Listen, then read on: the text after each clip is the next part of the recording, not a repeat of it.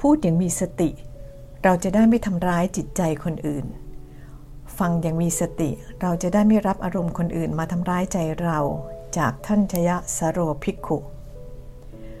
เรื่องดีดีที่พี่อยากเล่าเรื่องที่ 5 วันนี้เป็นเรื่องคู่วิวาอนาถาที่สุด แต่ประวัติศาสตร์ต้องบันทึก เจ้าบ่าวเจ้าสาวเป็นคนหาเช้ากินค่ำแต่แขกของเขาคือ พระพุทธเจ้าหลวง เรียบเรียงโดยสุวิชาเพียราชค่ะ ในต้นปี 2448 แพทย์หลวงได้ถวายคำแนะนำให้พระบาทสมเด็จพระจุลจอมเกล้าเจ้าอยู่หัวทรงว่างเว้นจากการบริหารราชการแผ่นดินสักระยะหนึ่ง หลังจากที่พระองค์ทรงประชวรจนต้องพักฟื้นเพื่อผ่อนคลายความวิตกกังวล และหากเสด็จออกไปสำราญพระริยาบท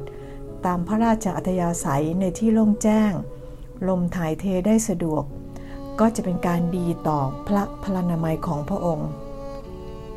สมเด็จพระพุทธเจ้าหลวงจึงเสด็จไปประทับที่พระราชวังบางปะอิน และถือโอกาสนี้ออกเยี่ยมเยียนราษฎรในชนบททางชนละมากโดยพระองค์ปลอมเป็นสามัญชนธรรมดา เพื่อที่จะได้ทอดพระเนตรความเป็นอยู่ของพวกเขา โดยไม่มีการตกแต่งรับเสด็จ และทรงไต่ถามทุกสุขด้วยพระองค์เอง ในคราวหนึ่งที่ได้เสด็จประพาสหัวเมืองตะวันออก ขากลับทรงแวะนมัสการพระสมุทรเจดี พระองค์ทรงเห็นว่ายังมีเวลาเหลือกว่าจะถึงเวลาเสวยพระกายหาร จึงทรงรับสั่งให้เรือกลไฟ ลากเรือกันเชียงพระที่นั่งไปประพาสในคลองตาเด็ด คลองตาเด็ดซึ่งเป็นคลองเล็กๆ อยู่ฝั่งเมืองสมุทรปราการ พระองค์ทรงทอดพระเนตรชีวิตความเป็นอยู่ของรัษฎรสองฝั่งคลอง จนมาถึงหน้าบ้านเล็กๆ หลังหนึ่ง มีผู้คนมาชุมนุมโห่ร้องกันอย่างสนุกสนาน จึงทรงรับสั่งให้เรือกันเชียงพระที่นั่งเข้าเทียบท่า แล้วพระองค์ก็เสด็จพระราชดำเนินขึ้นไปบนลานที่ขบวนแห่กำลังมา เจ้าของบ้านเห็นผู้ดีบังกอกขึ้นมาเยือนก็เข้ามาต้อนรับ และเชื้อเชิญขึ้นไปบนบ้าน พระองค์ทรงไต่ถามก็ทราบว่าเป็นงานแต่งงาน แต่เมื่อทอดพระเนตรก็เห็นแต่ละคนแต่งตัวด้วยเสื้อผ้าปอนๆ ของที่แห่มาก็มีแต่ถาดผลไม้ ไม่มีเงินทอง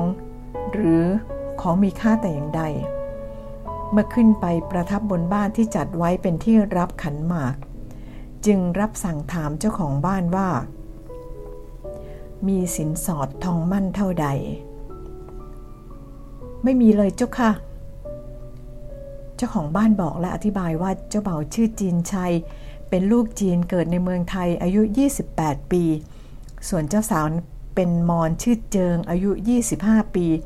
มีอาชีพรับจ้างด้วยกันทั้งคู่ เพื่อนบ้านเห็นว่ารักใคร่กันและต่างเป็นคนขยันทำมาหากิน จึงเรียรายกันจัดงานให้ตามมีตามเกิด เมื่อขบวนขันหมากขึ้นมาบนเรือน คลั้นเห็นชายแปลกหน้า ท่าทางเป็นผู้ดีบางกอกนั่งอยู่ ก็มองด้วยความสงสัย และรู้สึกว่าคุ้นคุ้นหน้า แต่พอเขาจำได้เท่านั้น ของที่อยู่ในมือก็หล่นลงพื้น ยืนตะลึง ยายเจ้าของบ้านยังหันไปเอ็ดเอาว่าซุ่มซ่าม ไม่รู้จักอายคนบางกอกที่เขาแวะมาบ้าง แต่เมื่อชายคนนั้นก้มกระซิบที่หู ยายเจ้าของบ้านก็หันมาดู พลันก็เกิดอาการตะลึงตัวสั่น รีบก้มลงกราบด้วยความตกใจและดีใจจนทำอะไรไม่ถูก ขบวนขันหมากก็ดวนเร แต่พระองค์มีรับสั่งให้ทำตัวกันตามสบาย ให้ขบวนขันหมากขึ้นมาให้หมด แล้วให้เจ้าบ่าวเจ้าสาวเข้ามาเฝ้า เมื่อเจ้าบ่าวชัยกับเจ้าสาวเจิงหมอบกราบที่พระบาท ทรงมีพระมหากรุณาธิคุณพระราชทานโอวาทในการใช้ชีวิตร่วมกันระหว่างผัวเมีย แล้วให้เจ้าของบ้านลงไปบอกคนในเรือ ให้นำเงินมาสองช่าง ใส่ถุงมาถุงละช่างทรงพระราชทานแก่เจ้าบ่าวเจ้าสาวคนละถุง ทั้งคู่ซึ่งหาเช้ากินค่ำได้เงินรวมกัน 160 บาท ก็เปลี่ยนฐานะไปทันที งานแต่งงานที่ทุกคนมองว่ากระจอกงอกง่อยที่สุด ก็กลายเป็นงานวิวาที่ยิ่งใหญ่ ถูกจารึกไว้ให้เล่ากันต่อๆมาทำให้คนฟังมีความสุขไปกับคนที่วิวากัน และเป็นวิวาประวัติศาสตร์ในครั้งนี้ด้วย นี่ก็เป็นพระมหากรุณาธิคุณของพระมหากษัตริย์ไทย แม้แต่ช่วงเวลาที่หมอหลวงถวายคำแนะนำให้ทรงพักผ่อนพระวรกาย เพื่อ พระพลานามัย พระองค์ก็ยังทรงใช้ช่วงเวลานี้เสด็จพระราชดำเนินไปเยี่ยมราษฎรในชนบท เพื่อทอดพระเนตรชีวิตความเป็นอยู่และความเดือดร้อนของพวกเขา ด้วยความรักและห่วงใย เช่นเดียวกับที่ราษฎร รักพระองค์ บทความเรียบเรียงโดยคุณสุวิชาเพียราช พี่ตุ้มเป็นผู้เล่าค่ะ